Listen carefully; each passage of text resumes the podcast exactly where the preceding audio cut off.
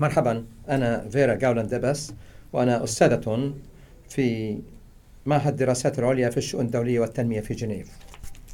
ومحاضرتي موضوعها هذا اليوم محكمة العدل الدولية بوصفها الجهاز القضائي الرئيسي في الأمم المتحدة. أود أن أتناول محكمة العدل الدولية من منظور المركز المحدد لمركز المحكمة ضمن إطار الأمم المتحدة وذلك بإعادة النظر في الطريقة التي ترى المحكمة نفسها فيها باعتبارها الجهاز القضائي الرئيسي في الأمم المتحدة والطريقة التي تؤثر بها آه، على دورها العام ومسؤوليتها. كما تعرفون فإنه خلافا للمحكمة الدائمة للعدالة الدولية فإن محكمة العدالة الدولية هي جزء من الهيكل المؤسسي للأمم المتحدة وقد أنشئت موجب المادة السابعة الفقرة الأولى من الميثاق باعتبارها إحدى الأجهزة الرئيسية الستة والتي حددت وظائفها في الفصل الرابع عشر من الميثاق. والمادة الثانية وتسعون تشير إلى المحكمة باعتبارها الأداة القضاء الرئيسية للأمم المتحدة وهذا تم تكراره في المادة الأولى من النظام الأساسي للمحكمة. والآن هناك الكثير من النتائج التي تترتب على تشكيل المحكمة بتلك الطريقة. أولا حقيقة النظام الأساسي يشكل جزءا لا يتجزأ من الميثاق.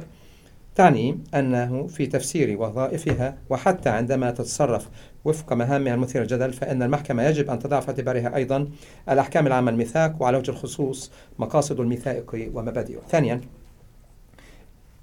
هذا كان يعني أن المحكمة مرتبطة ارتباطا وثيقا بعمل الأمم المتحدة وتشغل على وجه التحديد مكانا هاما في نظام الميثاق لصيانة السلم والأمن الدوليين.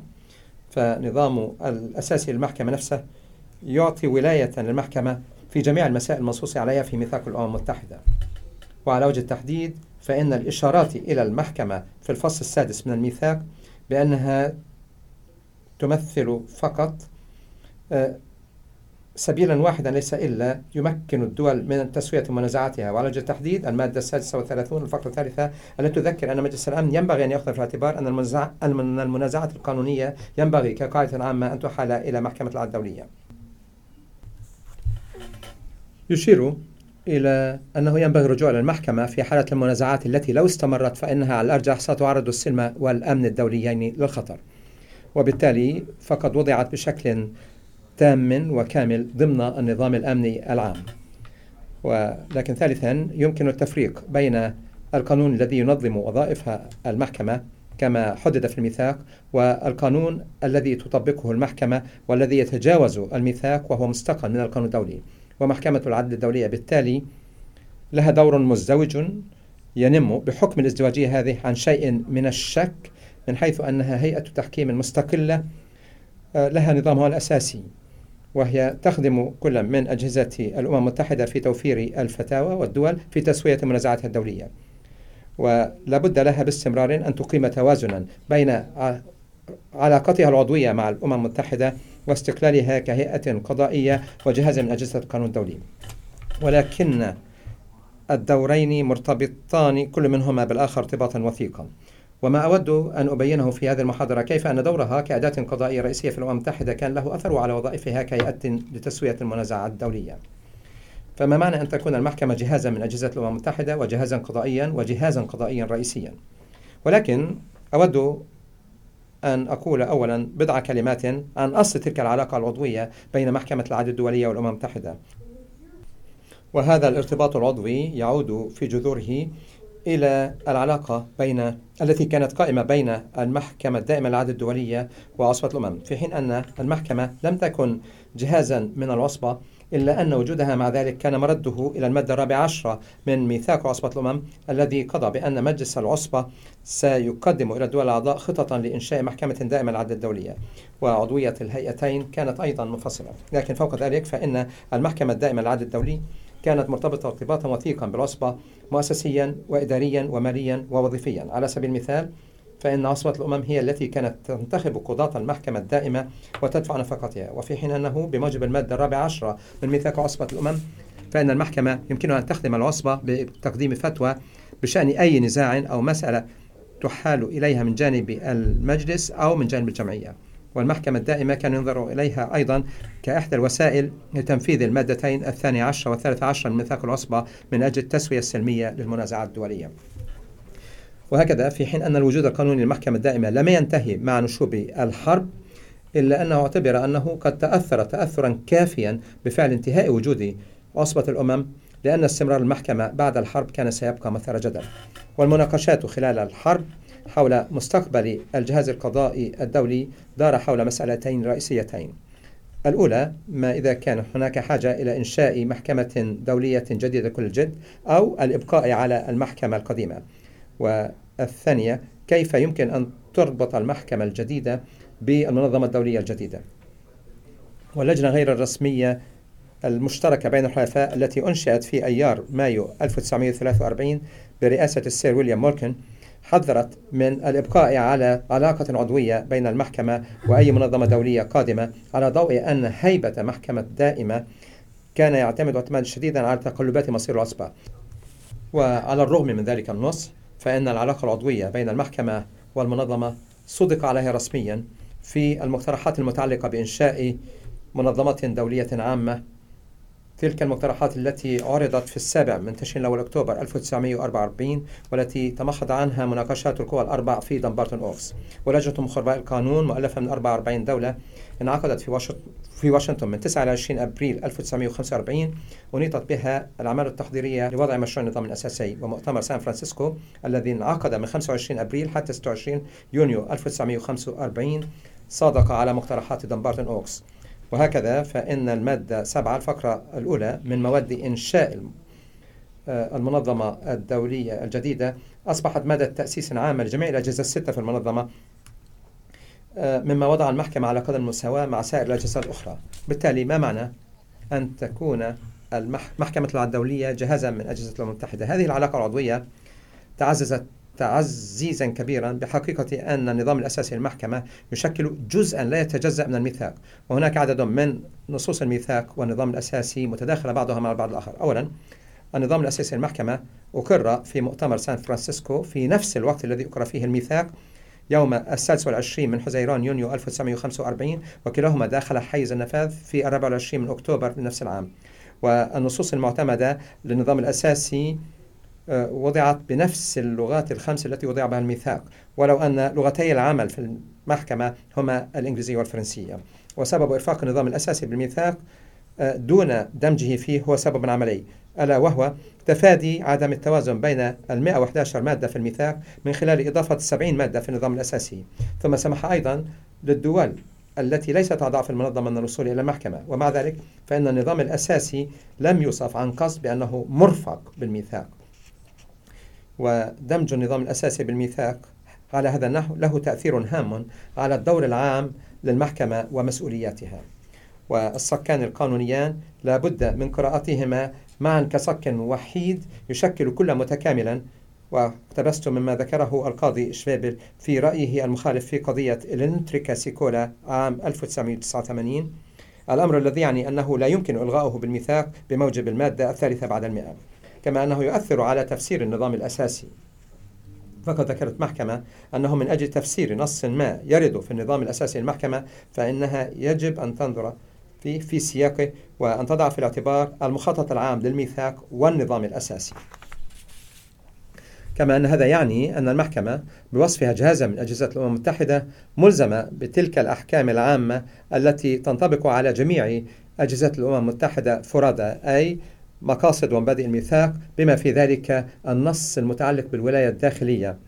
وساقت بعض الأمثلة على ذلك مثلا في قضية النفط الإنجليزية الإيرانية أو فتوى تفسير معاهدات السلام. ولو كان الأمر كذلك يمكن المحاجة أنه على سبيل المثال فإن المحكمة يجب أن تأخذ بعين الاعتبار العدالة في تسوية المنازعات. والمادة الأولى الفقرة الأولى بالطبع تشير إلى تربط تسوية المنازعات بالعدالة. ويعني كذلك أيضا أن النظام الأساسي قادر في حد ذاته على توليد نفس مبادئ التفسير المتغيرة كما طبقت على أحكام الميثاق. والنظام الأساسي أيضا يحدد العلاقة بين المحكمة والأمم المتحدة ذلك أن الأجهزة الرئيسية الأخرى في الأمم المتحدة وهي الجمعية العامة مجلس الأمن والأمين العام أعطيت بعض الوظائف بموجب ذلك الصك. هناك بالطبع أيضا صلات بالعضوية. فجميع أعضاء الأمم المتحدة بحكم عضويتهم يعتبرون أطرافا في النظام الأساسي للمحكمة. مع ذلك فإن المحكمة مفتوحة أيضا أمام بقية الدول. إذ يجوز لدولة ليست عضوا في الأمم المتحدة أن تصبح طرفا في النظام الأساسي وفقا لشروط تقرر في كل حالة من قبل الجمعية العامة بناء على توصية مجلس الأمن. في حين أن النظام الأساسي نفسه بموجب المادة الخامسة والثلاثين يمكن الدول التي ليست أعضاء في الأمم المتحدة ولا أطرافها في النظام الأساسي أن تصل المحكمة وفق شروط يحددها مجلس الأمن. وهناك أيضا بالطبع آه، صلة مالية كجهاز من أجهزة الأمم المتحدة فإن نفقات المحكمة تشكل جزءا من النفقات العادية للمنظمة. وهذا يعني أن الجمعية العامة في ممارستها لاختصاصاتها بموجب المادة السابعة عشرة الفقرة الأولى من الميثاق. تقوم أيضا بالنظر في وإقرار ميزانية المحكمة. ووفقا للنظام الأساسي للمحكمة فإنها تحدد أيضا قضايا مثل المرتبات والبدلات والتعويض والمعاشات التقاعدية لأعضاء المحكمة. وماذا عن علاقات المحكمة بالأجهزة الأخرى؟ تلك العلاقة يمكن أن توصف بأنها علاقة تكامل واستقلال في نفس الوقت. وكجهاز رئيسي فإن محكمة العدل الدولية ملزمة بالتعاون مع الأجهزة الرئيسية الأخرى وأن تعطي أثرا لقراراتها. وكجهاز قضائي فإنها تميز نفسها عن الأجهزة الأخرى في تكوينها ومهامها وهذا ما يوجهها نحو الحفاظ على استقلالها القضائي وبعدها عن بقية الجهات ذات التوجه السياسي. ووضعها كجهاز قضائي رئيسي يفصلها عن الأجهزة القضائية الفرعية وفي الوقت ذاته يحرمها من أن يكون القضاء محصورا فيها. وفي الوقت نفسه فإنها تقوم بدور رئيسي كجهاز قضائي رئيسي للمجتمع العالمي. وأود أن أستكشف كل بعد من هذه الأبعاد على حدة. إن محكمة العدل الدولية كجهاز رئيسي هي في علاقة تكامل مع الأجهزة الرئيسية الأخرى. وكما قلت فهي ملزمة بالتعاون معها. ما معنى ذلك؟ أولا هذا يعني أنه لا توجد علاقة هرمية بين الأجهزة الرئيسية وتعمل كلها على أساس المساواة فيما بينها. لا توجد علاقة هرمية بين آه، محكمة العدل الدولية ومجلس الأمن ولا بين المحكمة والجمعية العامة. والعلاقة كما ذكرت بينها تقوم على أساس مبدأ المساواة ذات لكن المساواة بين الأجهزة الرئيسية لا تلغي استقلالها ولا التمحيص في أنشطتها من جانب أجهزة رئيسية أخرى. والمحكمة في حين أنها لا تعتبر نفسها ملزمة بالقيام بذلك قدمت تقرير الجمعية العامة بدءا من عام 1968 ولو أن الجمعية العامة أحاطت فقط علما بها دون مناقشتها وذلك من أجل التوكيد على استقلال المحكمة. ورئيس المحكمة محكمة العدل الدولية بدأ أيضا بالحديث إلى الجمعية العامة سنويا. علاوة على ذلك فإن المحكمة تعتمد على الأجهزة الرئيسية في الأمم المتحدة للعديد من جوانبها من أجل تأدية مهامها مثلا بالإضافة للأمور التي ذكرتها فيما يتعلق بالعضوية والتمويل فإن مجلس الأمن والجمعية العامة بموجب النظام الأساسي للمحكمة كل منهما يشارك في انتخاب أعضاء المحكمة على أساس ترشيحات تقدمها المجموعات الوطنية في هيئة التحكيم الدولية وكل منهما يعمل بمعزل عن الآخر. وتقوم بدور أيضا في التعديلات التي تدخل على النظام الأساسي. فوق ذلك فإن مجلس الأمن خصص له دور في إنفاذ أحكام المحكمة بموجب المادة الرابعة والتسعين الفقرة الثانية من الميثاق ولو أنه لم يمارس ذلك أبدا. والأمين العام أخيرا له عدد من الوظائف الرسمية بموجب النظام الأساسي للمحكمة فيما يتعلق بالاختارات وإحالة الوثائق وغير ذلك. والمساواة بين الأجهزة تعني أن المحكمة ليس لها مركز يسمو على الأجهزة الرئيسية الأخرى في مسائل تسوية المنازعات مثلا انظر الفصل السادس من الميثاق كما أنه لا يوجد لديها اختصاص حصري بوضع تفسيرات نهائية لأحكام الميثاق أو حل كل المنازعات المتعلقة بمثل هذه التفسيرات بين الأجهزة الرئيسية الأخرى. ومقترحات بلجيكا في هذا المضمار التي كانت ستحيل مثل هذه المنازعات إلى المحكمة باعتبار ذلك إجراء راسخا أو تسمح للدولة بطلب فتوى من المحكمة لو اعتقدت أن توصية مجلس الأمن فيما يتعلق بالتسوية السلمية للمنازعات نالت من حقوقها الأساسية رفضت تلك الاقتراحات. وبدلا من ذلك تم الاعتراف بأن كل جهاز سيكون مسؤولا في المقام الأول عن تفسير تلك الأجزاء من الميثاق التي تنطبق على وظائفه. والجمعية العامة أو مجلس الأمن بالطبع يمكنهم ما أن يطلب دائما فتوى من المحكمة فيما يتعلق بمثل هذا التفسير أو من أجل ذلك الغرض فيما يتعلق بأية مسألة قانونية. وبالتالي يمكن الأجهزة الأخرى والوكالات المتخصصة المخولة بذلك من الجمعية العامة طالما أن هذا تعلق بقضايا قانونية نشأت ضمن نطاق أنشطتها. بل وحتى المحكمة لم تعتبر بأنها الجهاز القضائي الوحيد من أجل تأدية تلك المهمة لأنه من الممكن دائما إنشاء لجنة مخصصة من المحلفين بدلا من ذلك. فوق ذلك فإن أي تفسير من هذا القبيل لن تكون له قوة ملزمة. وهكذا فإن المؤلف جروس يكتب قائلا وأقتبس يبدو أنه من غير الج... من غير الجائز بشكل ما الافتراض بأنه يمكن استخدام اللجان والمحكمة كل منهما مكان الآخر لتحقيق النتيجة إياها. غير أن الأسوأ من ذلك هو أن التفسير الصادر عن هيئة سياسية أعطي نفس القدر من قوة الحجة مثل التفسير الصادر عن الهيئة القضائية الرئيسية. نهاية الاقتباس نقطة أخرى أود التوكيد عليها وهي التكامل تكامل محكمة العدل الدولية مع الأجهزة الرئيسية الأخرى.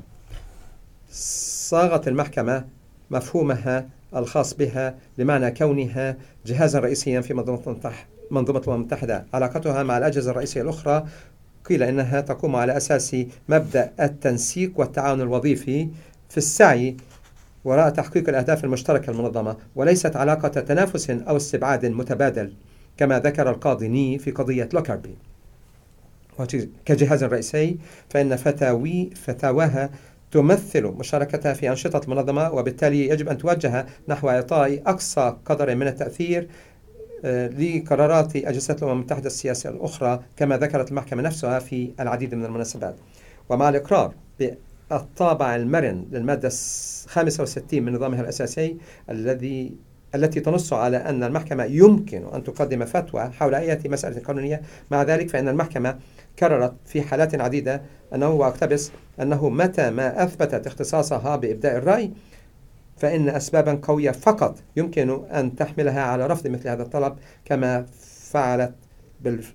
قامت بالفعل المحكمة الدائمة للعدل الدولي في قضية كاريليا الشرقية كما هو معترف به نتيجة لظروف خاصة جدا بتلك الحالة. فقط مرة واحدة رفضت محكمة الدولية إبداء رأي في شرعية استخدام دولة ما لأسلحة نووية في النزاع المسلح آه، كما طلبت آه، محكمة منظمة الصحة العالمية. لكن هذا الرفض تم تبريره على أساس عدم وجود اختصاص للمنظمة في تناول المسألة وبالتالي انعدام ولاية المحكمة هنا وليس لأسباب تعود إلى عدم الاستنساب القضائي. كما أن المحكمة أسهمت مساهمة كبيرة في تطوير القانون المؤسسي للأمم المتحدة ومهمتها نظر إليها بأنها تساعد أجهزة الأمم المتحدة وآراؤها موجهة بشكل عام نحو تحقيق نتائج تعطي أثرا لقرارات الأجهزة الرئيسية الأخرى وليس إبطال مفعولها. كما أن المحكمة أسهمت مساهمة كبيرة كما ذكرت في تطوير القانون المؤسسي للأمم المتحدة وفي تعزيز اختصاصات وصلاحيات الأجهزة الرئيسية. في قضية النفقات أشارت المحكمة إلى ميثاق الأمم المتحدة وأقتبس ولو أنه مع كمعاهدة متعددة الأطراف ولو أنه معاهدة لها بعض السمات الخاصة. مفضلة بذلك اعتبار ميثاق الأمم المتحدة صكا ديناميكيا متطورا.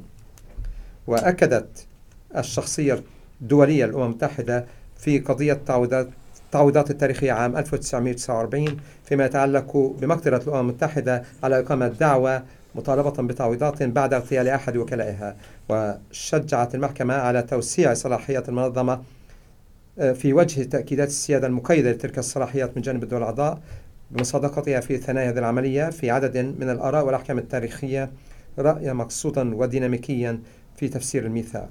وبالتالي فإنها دافعت عن الصلاحيات الضمنية وأيدت ممارسة المنظمة معتمدة على مقاصد منظمة الأمم المتحدة لتبرير استخدام مثل هذه الصلاحيات من جانب أجهزة الأمم المتحدة.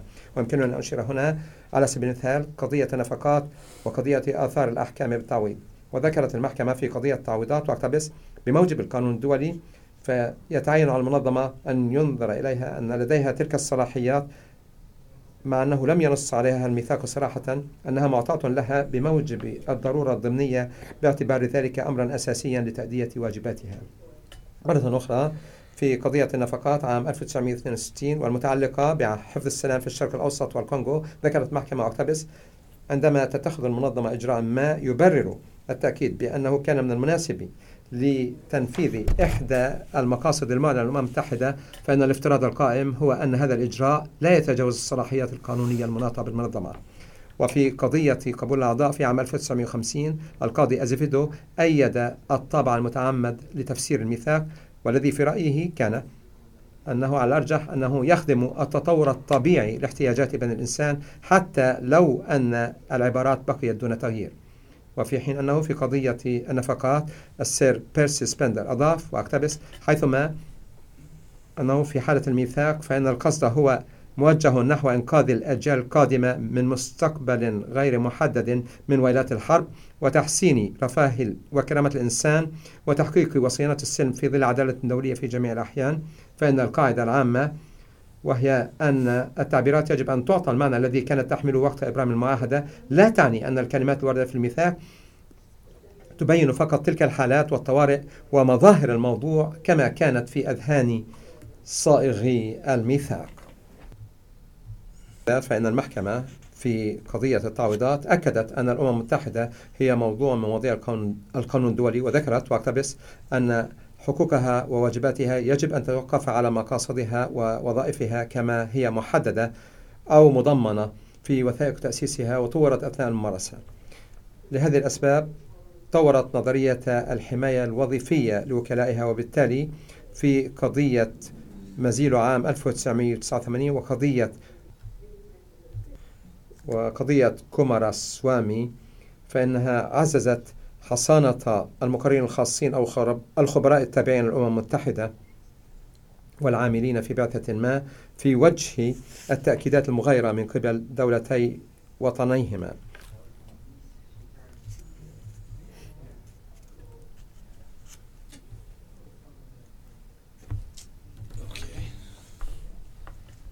وشجعت نشاط وضع المعايير والقواعد من قبل أجهزة الأمم المتحدة وعلى وجه الخصوص بتأييد الدور الأساسي لقرارات الجمعية العامة في عملية القانون العرفي والتي حتى لو لم تكن ملزمة رسميا إلا أنه يمكن القول في حالة معينة أن لها قيمة وضع المعايير حيث تقدم الدليل على وجود قاعدة أو نشوء رأي قانوني. وإن يكن طالما كما ذكرت المحكمة مؤكدة في رأيها المتعلق بالأسلحة النووية أيدت ذلك أغلبية يعتد بها. ووجدت المحكمة على سبيل المثال أمامها فرصة للاستشهاد بقراري الجمعية العامة 1514 و 2625 في تطوير حظر استخدام القوة ومبدأ تقرير المصير. فعلت ذلك في ناميبيا والصحراء الغربية ونيكاراغوا وتيمور الشرقية. والمحكمة فعلت بذلك الكثير من أجل المساهمة بخدمة أدوار منظمة الأمم المتحدة في مجال تصفية الاستعمار وأيدت المسؤولية الأساسية للجمعية العامة في إطار هذه العملية والآثار القانونية المؤكدة لقراراتها في تولي مثلا المهام الإشرافية لعصبة الأمم المتحدة فيما يتعلق بنظام الانتداب وفي تقرير وضع الأقاليم غير المتمتعة بالحكم الذاتي في المستقبل ثم نيلها تقرير مصير نفسها بنفسها. ويمكنني أشير إلى قضايا كاميرون الشرقية والصحراء الغربية وناميبيا وناورو وتيمور الشرقية. في آه، فتواها بشأن ناميبيا المتعلقة بالآثار القانونية لإنهاء انتداب جنوب إفريقيا على جنوب غرب إفريقيا كان رأيها أنه عدا عن الدور الذي تؤديه في عملية القانون العرفي فإن مثل هذه القرارات الصادرة عن الجمعية العامة قد يكون لها مخطط تنفيذي أو قوة تنظيمية في بعض الظروف. كما أن المحكمة أظهرت كيف أنها كجهاز رئيسي في الأمم المتحدة يمكنها أن تشارك في أنشطتها وتشجع مقاصدها وتعطي أثرا لقراراتها. وأثناء عملية دراسة ولايتها في فتوى الجدار المتعلقة بالآثار القانونية لتشييد جدار في الأرض الفلسطينية المحتلة فإن المحكمة أكدت جوانب هامة في قانون الأمم المتحدة مما أعطى أقصى درجة من التأثير لقرارات الجمعية العامة ومجلس الأمن مؤكدة من جديد المركز الدولي لفلسطين ومؤكدة على مسؤولية الأمم المتحدة مسؤولية مستمرة وخاصة عن الأرض الفلسطينية المحتلة إلى أن تحل القضية من كل جوانبها على نحو مرض وفقا للشرعية الدولية. وفيما يتعلق بمشاركة الجمعية العامة في صياغة وإقرار المعاهدات فإن المحكمة في قضية التحفظات على اتفاقية الإبادة الجماعية أكدت على أهمية هذا بالنسبة للتفسير والتطبيق اللاحقين للمعاهدة. والواقع أن الأمم المتحدة شاركت في حياة المعاهدة. فيما يتعلق بالهيكل المؤسسي للأمم المتحدة في حين أنه في القضية الثانية لقبول أعضاء جدد في الأمم المتحدة اختارت قراءة نصية للميثاق في سعيها للحفاظ على التوازن بين مجلس الأمن والجمعية العامة فقد لجأت إلى نظرية الصلاحيات الضمنية وتفسير واسع لحدود المادة الحادي عشر الفقرة الثانية في تأييد شرعية قرار الاتحاد من أجل السلام وبالتالي هنا تأتي المسؤولية الثانية للجمعية العامة في صيانة السلم والأمن الدوليين.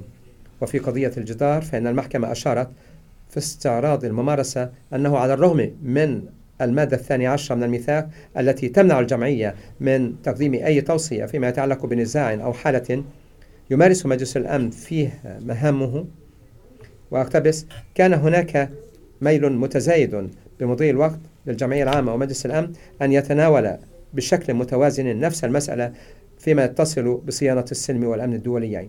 وغالبا ما يكون الحال على أنه في حين أن مجلس الأمن كان ينزع إلى التركيز على جوانب مثل هذه المسائل المتعلقة بالسلم والأمن الدوليين فإن الجمعية العامة كان لها رأي أوسع يأخذ في الاعتبار أيضا الجوانب الإنسانية والاجتماعية والاقتصادية.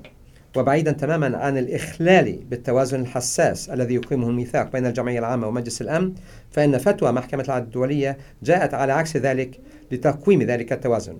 وفي المك... وخلافا لميثاق عصبة الأمم المتحدة فإن ميثاق الأمم المتحدة أعطى لمجلس الأمن مجالا ضيقا ومركزا من اختصاص بينما أعطيت الجمعية العامة اختصاصات شاملة تغطي الميثاق برمته. غير أنه في السنوات الأخيرة شهدنا أن مجلس الأمن من خلال توسيع فكرة التهديد الذي يحق بالسلم والتشعبات المرتبطة به تدخل تدخلا كبيرا في مجالات تقع إما صراحة أو ضمنا ضمن الاختصاص الحصري للجمعية العامة تصفية الاستعمار حقوق الإنسان بما في ذلك تقرير المصير القانون الإنساني القانون الجنائي الدولي وما إلى ذلك. والمجلس شرع أيضا في إقرار ما اعتبر أنها قرارات تحدد المعايير التشريعية على سبيل المثال تلك المتعلقة بالأطفال في النزاعات المسلحة نزع السلاح أسلحة الدمار الشامل أو الإرهاب. وفي ضوء المناقشات الحالية لإصلاح الأمم المتحدة ولتولي مجلس الأمن صلاحيات شاسعة وشبه تشريعية أثناء وقوعه تحت تأثير بعض الأعضاء الدائمين في المجلس فإن هذا التعزيز لدور أكثر الأجهزة السياسية في الأمم المتحدة تمثيلا الأعضاء فيها أي الجمعية العامة هو قضية لها أهمية كبرى. فالجمعية العامة في النهاية هي ممثلة للمجتمع العالمي وتعكس الممارسة والرأي القانوني للدول الأعضاء في المجتمع الدولي في نفس الوقت. ومحكمة العدل الدولية سعت أيضا إلى إعطاء أثر لقرارات مجلس الأمن. ففي قضية كيسيا أيدت المحكمة الصلاحية العامة للمجلس بموجب المادة الرابعة والعشرين الفقرة الثانية من الميثاق عندما ذكرت أنه يمكن المجلس أن يعتمد قرارات ملزمة في إطار المادة المادة الخامسة والعشرين خارج الفصل السابع. مثل هذه القرارات قالت المحكمة انطوت على تبعة قانونية بما في ذلك واجب عدم الاعتراف. بالمثل في قضية الجدار فإن المحكمة أيدت الآثار القانونية المعلنة وبالتالي إلزامية لقرارات مجلس الأمن المتعلقة بعدم جواز حيازة الأراضي من خلال استخدام القوة وفي مسائل الإبطال وعدم الاعتراف.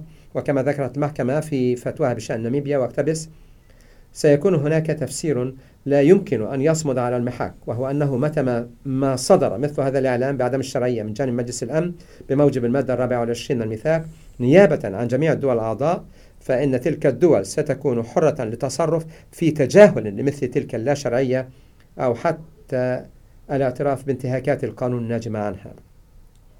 وفي حين أنه من الصحيح أن الفتاوي لا توجد لها قوة فنية إلا أنه لا يمكن للدول أن تتجاهل القواعد الأساسية التي تؤكد عليها المحكمة وتلزم الدول ولا أن تتجاهل الآثار القانونية التلقائية التي تترتب عليها. فوق ذلك فإن تقديم فتوى يصدق على رسمية من جانب الجهاز الذي يطلبها فهي توفر قاعدة مرجعية لأجهزة الأمم المتحدة بما فيها الجمعية العامة ومجلس الأمن والأمين العام بالإضافة إلى الدول الأعضاء كي تتصرف على أساسها. لكن في حين الجمعية العامة شجعت اللجوء إلى المحكمة بتشجيع استخدام أكبر من جانب أجهزة الأمم المتحدة المحكمة فإن مجلس الأمن خلافا لسلفه مجلس عصبة الأمم تردد في استخدام المحكمة وطلب حلول قانونية بالمقارنة مع الحلول السياسية. وتصرف بموجب الفقرة السادسة وثلاثين الفقرة الثلاثة فقط مرة واحدة في قضية قناة كورفو وطلب فتوى فقط مرة واحدة في قضية ناميبيا. هل أن ننتقل الآن إلى محكمة العدل الدولية باعتبارها جهازا قضائيا؟ ما معنى أن تكون جهازا قضائيا؟ بالطبع الطابع القضائي للمحكمة هو الذي يميزها عن بقية الأجهزة الرئيسية وهذا يفرض حدودا على تعاون المحكمة مع الأجهزة السياسية ويمثل استقلالها عنها. ومن الواضح أن هذا يختلف عن بقية الأجهزة الرئيسية السياسية. في هذا الصدد صاغت عددا من المفاهيم كي تسترشد بها في علاقاتها مع الأجهزة السياسية. أولا استقلال محكمة العدل الدولية وحدودها القضائية المتأصلة في طبيعة المحكمة تم التأكيد عليها. كجهاز قضائي المحكمة لابد لها أن تصون استقلالها عن الأجهزة السياسية. وتحتفظ المحكمة بالتالي بوضع خاص لأنها ليست حصرا جهازا من أجهزة الأمم المتحدة وإنما هي ملزمة بنظامها الأساسي ولديها صلاحية متأصلة في المجال القضائي بالإضافة إلى حدود تقوم على أساس الاستنساب القضائي وهو ما تستشهد به عندما ترفض إصدار فتوى.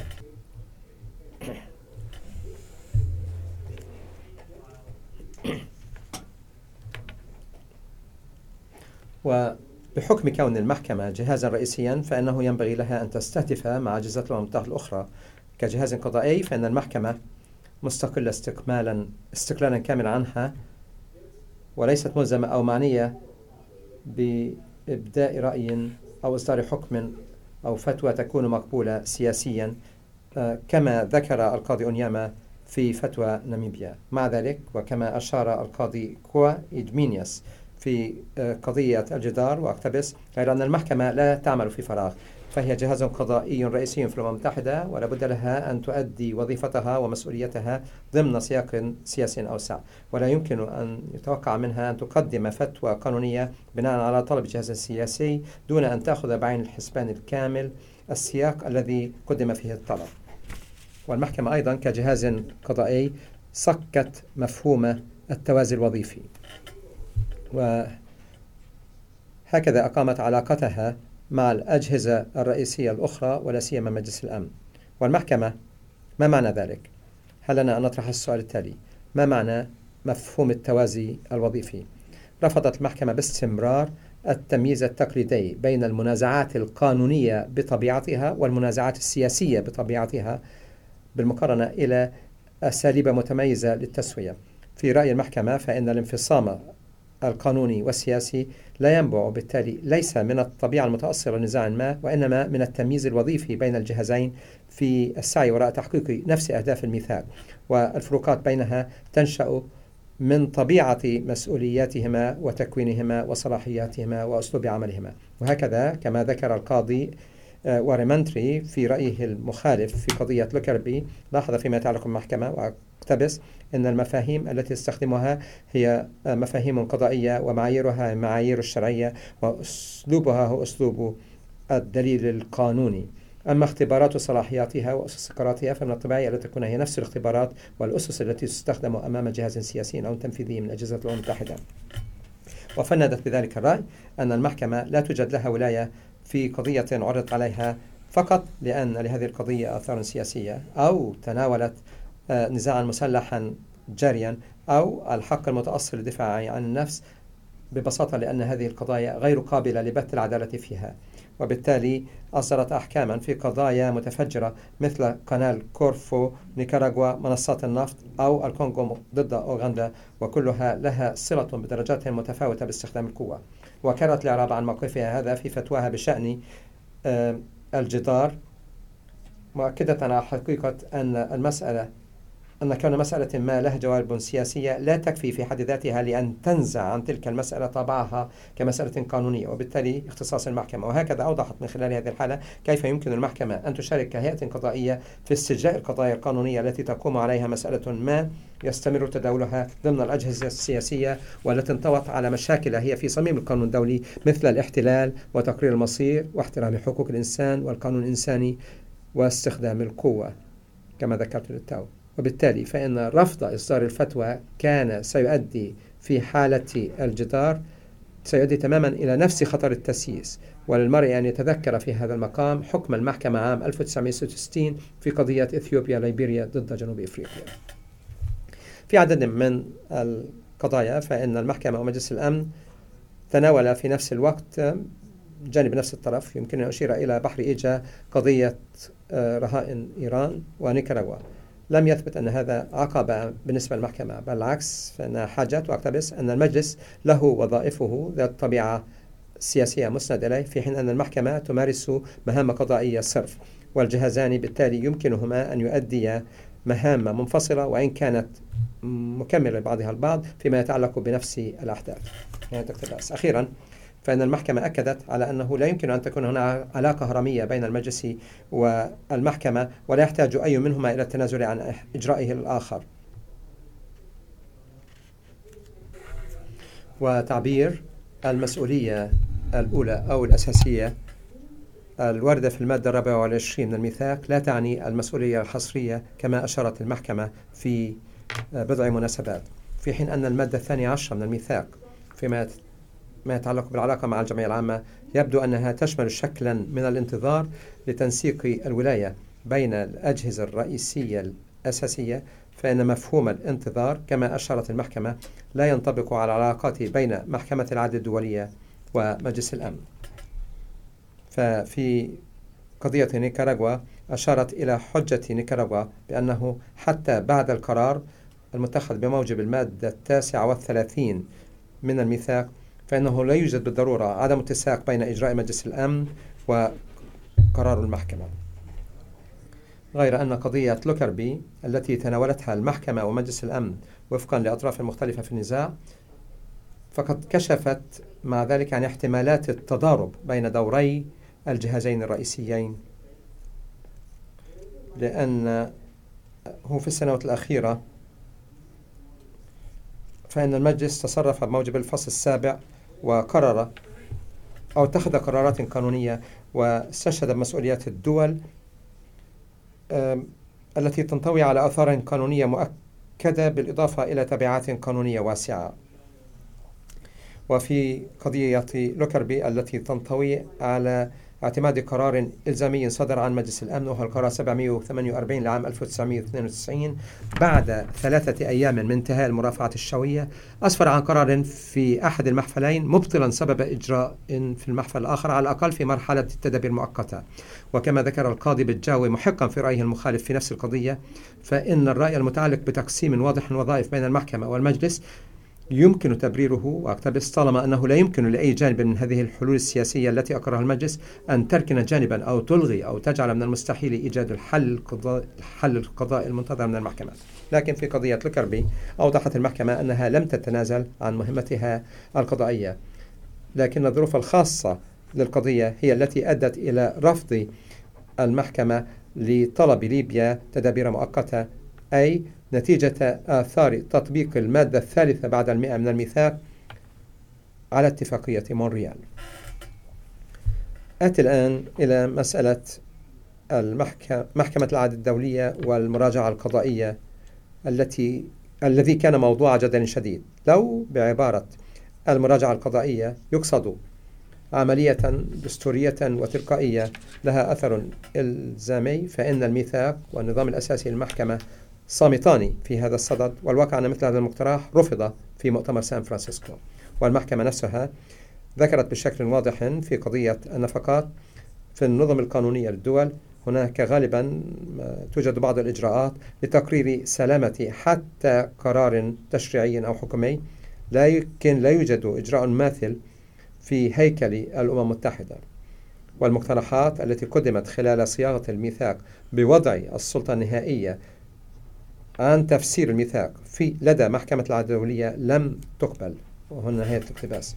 وفي فتوى ناميبيا فإن المحكمة أقرت أيضا أنها لا تمتلك صلاحيات المراجعة القضائية أو الاستئناف فيما يتعلق بالقرارات التي تتخذها أجهزة الأمم المتحدة المعنية. فقط في حالة واحدة ألا وهي دستور لجنة سلامة المياه البحرية التابعة للمنظمة التشاورية الحكومية الدولية للملاحة البرية عرضت بشكل قاطع على محكمة العدل الدولية مسألة شرعية إجراء اتخذته منظمة دولية. في هذه الحالة جمعية المنظمة البحرية الدولية وقد تبين المحكمة أنه قرار لم يكن دستوريا. غير أن المسألة لم تنتهي عند هذه النقطة. ففي إطار عملية معالجة السؤال الذي تطرح عليها أجهزة الأمم المتحدة فإن المحكمة لم تعتبر نفسها ممنوعة من ممارسة شكل ما من الرقابة القضائية بشكل غير مباشر من خلال مراجعة سلامة أو اتساق قرارات مجلس الأمن والجمعية العامة إما على أساس الميثاق أو القانون الدولي العام. لكن فعلت ذلك كمسألة عارضة. وأثناء عملية تناول القضية المعروض عليها سواء كانت آه، استشارية أو خلافية ويمكن توضيح هذا في العديد من القضايا نفقات وناميبيا والجدار. في قضية التدابير المؤقتة في حالة لوكربي فإن المحكمة احتفظت موقف المستقبل عندما ذكرت أن من حق الأطراف في اعتراض في مرحلة تقديم الأدلة قد بقي دون تأثير على قرار المحكمة. وأنه بقي دون مساس بفعل قرار المحكمة مع أن القضية كما تعلمون قد أوقفت بعد مرحلة الاعتراضات الأولية. مع ذلك فإن المحكمة لطالما تصرفت على أساس افتراض شرعية إجراءات أجهزة الأمم المتحدة وفي قضية الجدار فإن استشهدت ببيانها في فتوى ناميبيا وهي وأقتبس أن قرارا صادرا عن جهاز مشكل بشكل مناسب أجهزة الأمم المتحدة يتخذ وفقا للنظام الداخلي الجهاز ويعلن الرئيس أنه أجيز على ذلك الأساس. لابد من الافتراض بأنه سليم في إقراره. ومن الواضح أن فقط المخالفات الجوهرية هي يمكن التي تؤدي إلى المحكمة بالتساؤل حول سلامة إجراء اتخذته المنظمة الدولية وهناك أيضا بعض الحدود الهامة التي تكتنف الدور الذي يمكن أن تقوم به المحكمة في مسائل تفسير ومراجعة الصحة القانونية لقرارات الأمم المتحدة. سبق وذكرت عدم وجود إجراء راسخ للاستعراض القضائي الأمر الذي يجعل العملية كما قلت طارئة أو عارضة. لكن هناك أيضا ضرورة وجود أساس الولاية في كل قضية على حدة. هناك أيضا طبيعة الإعلانات الصادرة عن المحكمة والتي تفتقر إلى حجيتها في هذا المقام سواء كانت استشارية أم أنها ملزمة فقط الأطراف المثلين أمام المحكمة. قضية مثيرة للجدل. تتعلق بالمادة التاسعة والخمسين من النظام الأساسي للمحكمة. ثم عدم وجود نظرية متماسكة للآثار القانونية المترتبة على أفعال غير قانونية صادرة عن منظمات دولية. المسائل المطلقة أو نسبية كل هذه المسائل بقيت مفتوحة.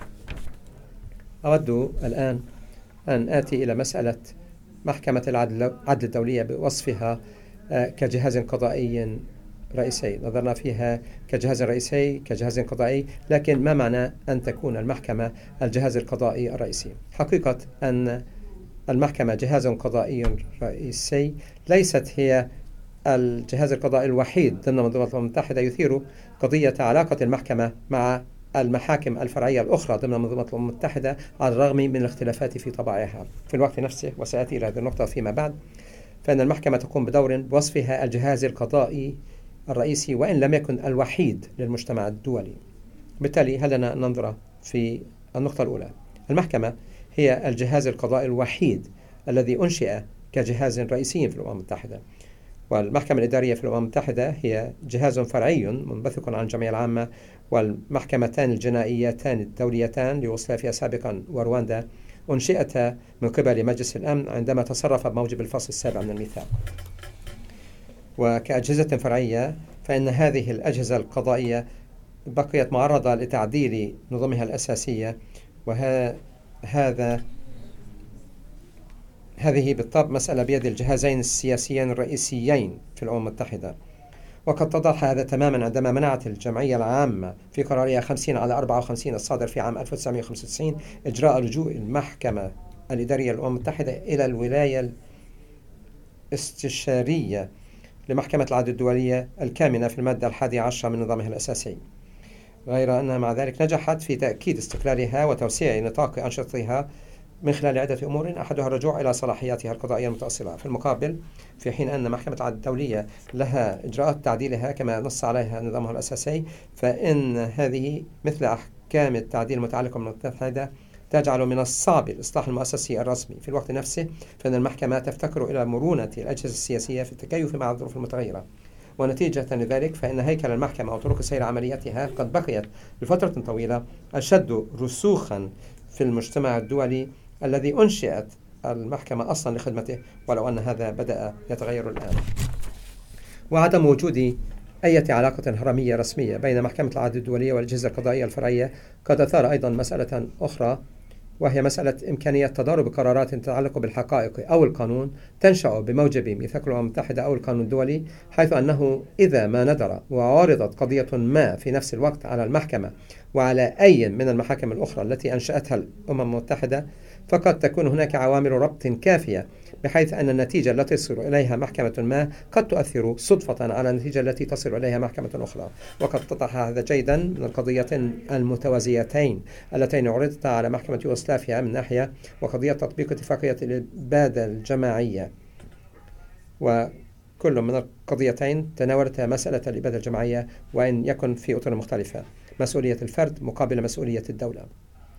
فالمحكمة الجنائية الدولية ليوغوسلافيا سابقا في تقريرها الطابع الداخلي أو الدولي للنزاع في يوغوسلافيا سابقا حملت على رفض معيار السيطرة الفعلية الذي تستخدمه محكمة العدل الدولية في نسبة أعمال مجموعة عسكرية أو شبه عسكرية إلى دولة ما حيث أن هذا المعيار كان قد بلورته المحكمة في قضية نيكاراغوا وأكدت عليه من جديد فيما بعد في آخر حكم في قضية تطبيق اتفاقية الإبادة الجماعية. ومحكمة يوغوسلافيا فعلت ذلك لصالح ما سمته اختبار السيطرة العامة بالمقارنة إلى اختبار السيطرة الفعلية. وفي القضية الأخيرة للسليبيتشي فإن المستأنفين رفض الحكم بشأن قضية تجك محجين بأن محكمة يوغوسلافيا ملزمة بقرارات محكمة الدولية بسبب موقف الأخيرة باعتبارها الجهاز القضائي الرئيسي في الأمم المتحدة وكذلك لأنه لم يكن المستصوب أن تكون هناك محكمتان لهما آراء متناقضة حول نفس القضية. غير أن غرفة الاستئناف في محكمة يوغوسلافيا مع إقرارها بأنه من المهم أن يكون القانون الدولي متسقا وقابل للتنبؤ به ذكرت أن محكمة يوغوسلافيا كانت هيئة قضائية دولية مستقلة وقالت وأقتبس أنه مع أن محكمة العدل الدولية هي الجهاز القضائي الرئيسي ضمن منظومة الأمم المتحدة والذي تنتمي إليه محكمة يوغوسلافيا لكن لا توجد علاقة هرمية بين المحكمتين. ومع أن غرفة الاستئناف ستأخذ بالضرورة بعين الاعتبار قرارات أخرى صادرة عن المحاكم الدولية إلا أنها قد تصل بعد دراسة متأنية إلى نتيجة مغايرة. وسواء محكمة يوغوسلافيا أم محكمة رواندا ومحكمة العدل الدولية واجهت نفس السؤال حول ما إذا كان لها اختصاص بمراجعة قرارات مجلس الأمن. وغرفة الاستئناف في قضية تاجك أكدت بشكل واضح ولايتها في النظر في شرعية إنشائها. في حين أن محكمة العدل الدولية كما لاحظنا احتفظت حتى الآن بموقفها. والآن أخيرا آدي آتي إلى محكمة العدل الدولية باعتبارها محكمة عالمية. إن تعبير جهاز رئيسي في الأمم المتحدة أو جهاز قضائي رئيسي في الأمم المتحدة لابد أن ينظر إليه في سياق النظام الدولي آه، ككل لأن العلاقة العضوية بين المحكمة والأمم المتحدة ترتبط بدورها كجهاز للقانون الدولي وتؤثر في هذا الدور. أولا لابد لي أن أشير إلى أن ولاية محكمة العدل الدولية المثيرة للجدل كما نعرف جميعا ليست متاحة أمام الأمم المتحدة وأجهزتها على الرغم من حقيقة أن المحكمة هي الجهاز القضائي الرئيسي. وعلى الرغم من حقيقة أنها اعترفت بالشخصية الدولية للأمم المتحدة ومن هنا مقدرتها على إقامة دعاوي دولية لا الأمم المتحدة ولا أي من المنظمات الدولية الأخرى يسمح لها بالوصول إلى المحكمة. والآن هذا يجبر الأمم المتحدة على اللجوء إلى وسائل أخرى لتسوية منازعاتها الناشئة بينها والدول الأعضاء فيها بموجب سوق محددة مثل قواعد التحكيم في اتفاقيات مقر الأمم المتحدة أو مرة أخرى اللجوء إلى إجراء الفتوى. بالمثل في ضوء القضايا الخطيرة المسائلة التي نشأت مؤخرا نتيجة أنشطة الأمم المتحدة وأجهزتها فإن عدم إمكانية الأمم المتحدة المثول أمام محكمة العدل الدولية يشكل عقبة هامة أمام سبل الانتصاف التي تسعى إليها الدول في منازعاتها مع المنظمة الدولية. بما في ذلك الادعاءات المتعلقة بأفعال تتجاوز الصلاحية القانونية لأنه يمكنها أن تثير هذه فقط أو تجبر على ذلك على شكل نزاع بين الدول أو فتوى لا يؤدي دائما إلى نتيجة مرضية. وهكذا تمت المحاجة بأن نزاع ليبيا في قضية لوكربي كان في الواقع مع مجلس الأمن وليس مع المملكة المتحدة ولا الولايات المتحدة الأمريكية كما أنه لم يكن بوسع المحكمة على أساس الافتقار إلى الولاية أن تدخل ادعاء البوسنة في قضية تطبيق اتفاقية إبادة الإبادة الجماعية أن مجلس الأمن كان في الواقع متواطئا في إبادة في الإبادة الجماعية على أساس فرض حظر الأسلحة على مجمل يوغوسلافيا السابقة.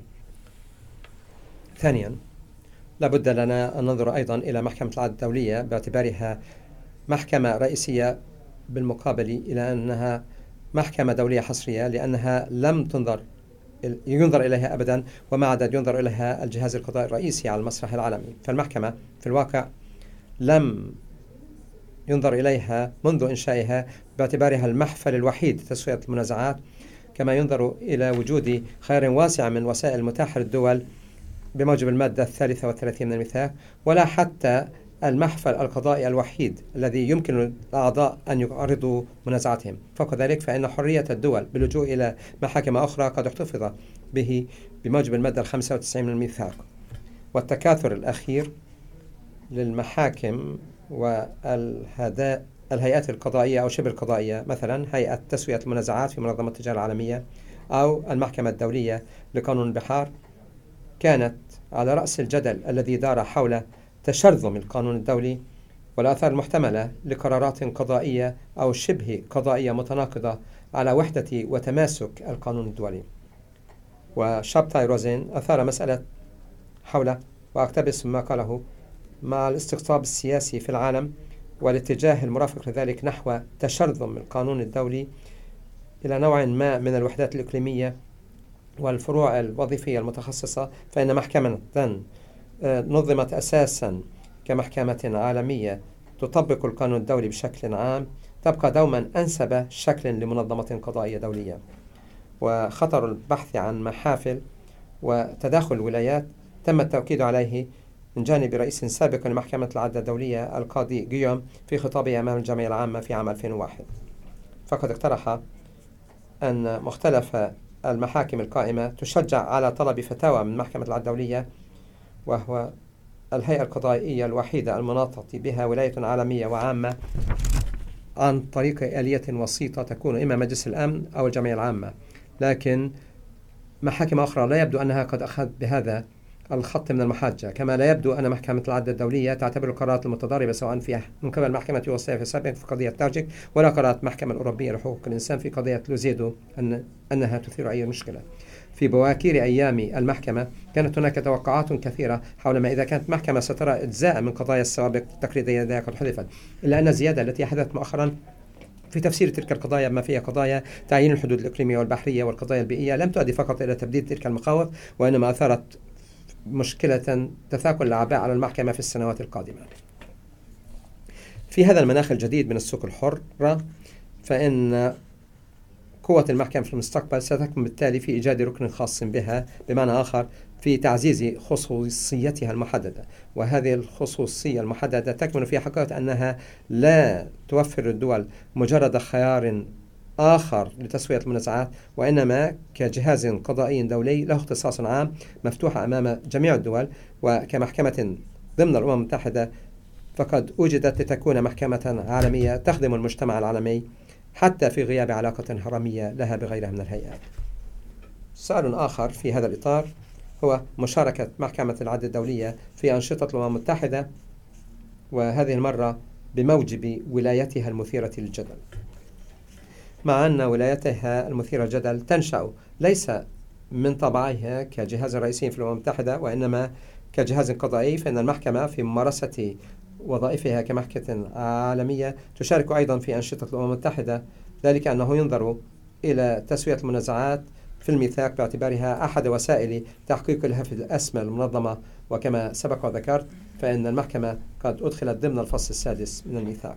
هذا يعني أنه في ولايتها المثيرة للجدل فإن المحكمة محكمة ستبقى جهازا من أجهزة الأمم المتحدة. بالتالي مهمتها تتمثل في تشجيع مقاصد ومبادئ الميثاق وفي الوقت نفسه خدمة الدول في تسوية منازعاتها فإنها في الوقت نفسه تخدم الأمم المتحدة ومن خلالها المجتمع الدولي ككل. ويذكر المرء هنا بالتمييز الدقيق الذي وضعه شابتاي روزين وأقتبس لأداء تلك الوظيفة إن الوظيفة التي يؤديها وجود المحكمة خلافا لأداء تلك الوظيفة من قبل المحكمة نفسها يجب أن ينظر إليها في التحليل النهائي الأمور على أنها وظيفة سياسية.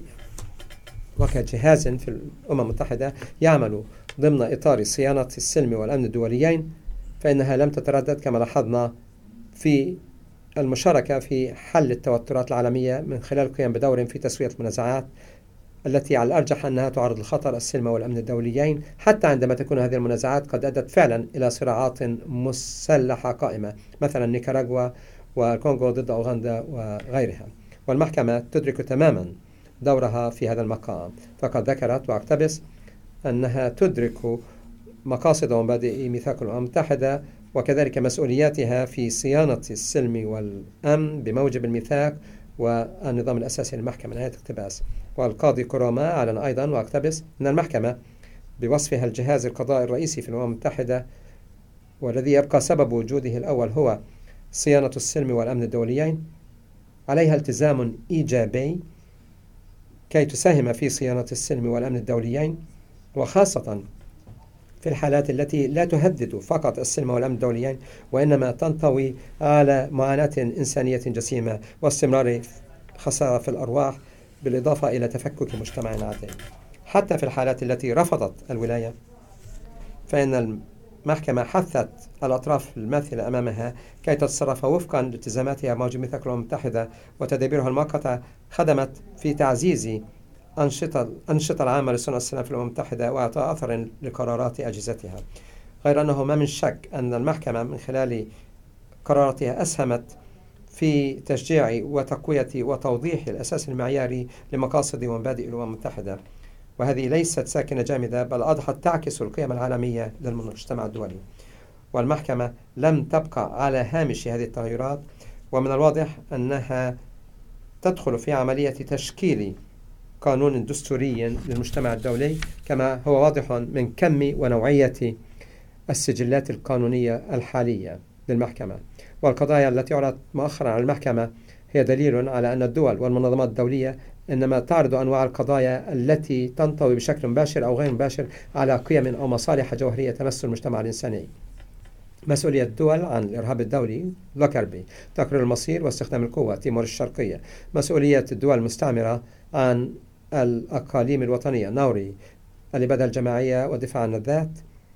تطبيق اتفاقية الإبادة الجماعية شرعية الأسلحة القانونية الكونغو ضد أوغندا وقضية الجدار أيضا. فيما يتعلق بمنع القوى العسكرية فقد أدخلت المحكمة ضمن الالتزامات المتعلقة بحق الإنسان تحريم أعمال العدوان وفي قضية نيكاراغوا اختارت بناء ضيقا لمعنى الهجوم المسلح وبالتالي الدفاع عن النفس مؤكدة من جديد. ذلك في قضية الجدار برفضها مفهوم الدفاع عن النفس ضد أطراف من غير دول. كما أن المحكمة رفضت حقا للتدخل من أجل إكراه الدولة فيما يتعلق وأقتبس بحرية اختيارها لنظامها السياسي والاجتماعي والاقتصادي والثقافي أو استخدام القوة لضمان احترام حقوق الإنسان في دولة أخرى مميزة تمييزا دقيقا بين التدخل لا قانوني وتوفير المساعدة الإنسانية فقط لا غير. كما في قضية نيكاراغوا والمحكمة رأت في الحق في تقرير المصير ومبدأ متطورا وبلورت هذا المبدأ في تطبيقها المعاصر كما نقلته قرارات الجمعية العامة. وأيدت الطبيعة التي تشمل جميع الناس في مبدأ تقرير المصير والحقوق الأساسية للإنسان بما في ذلك الحماية من الرق والتمييز العنصري كما في قضية برشلونة تراكشن واستمرار تطبيق حقوق قانون حقوق الإنسان أيدته في فتوى الأسلحة النووية وفتوى الجدار كما فعلت محكمة أيضا في تأييد الطبيعة غير قابلة للتجزئة أي أنه يشمل أيضا الحقوق الاقتصادية والاجتماعية والثقافية في وقت عندما أضحى من الأهمية أكثر من أي فترة. التوكيد على وحدة آه، نظام الحماية الدولية للفرد. وينبغي الإشارة إلى أن حقوق الإنسان والقانون الإنساني يشكلان الآن جزءا مهمة صيانة السلام نفسها ضمن المنظمات الأمم المتحدة وأنها ما عادت موكولة إلى المقاصد الثانوية للأمم المتحدة. غير أن المحكمة أكدت أيضا على مسؤولية الأمم المتحدة في القضايا المتعلقة بانتهاكات آه، تتعلق بالتزامات تجاه الجميع. واعتبرت أنه متروك للأجهزة السياسية في الأمم المتحدة أن تنظر في أي إجراءات أخرى يلزم أن تضع نهاية للأوضاع غير القانونية تلك. وهذا يؤكد على أهمية الردود الجماعية في وجه انتهاكات القواعد الأساسية للقانون الدولي التي تهم المجتمع الدولي ككل. لكن موقفها كجهاز قضائي رئيسي في الأمم المتحدة ربما أدى إلى رفع سقف التوقعات والتي أدت إلى توجيه النقد عندما كانت المحكمة تبدو أنها تمارس ضبطا للنفس في غير محله وعندما تتاح لها الفرصة للقيام بذلك الدور. وهكذا فإن القاضي سما دعا إلى محكمة استباقية بشكل أقوى سواء في قضية منصات النفط أو في قضية الكونغو ضد أوغندا الأخيرة.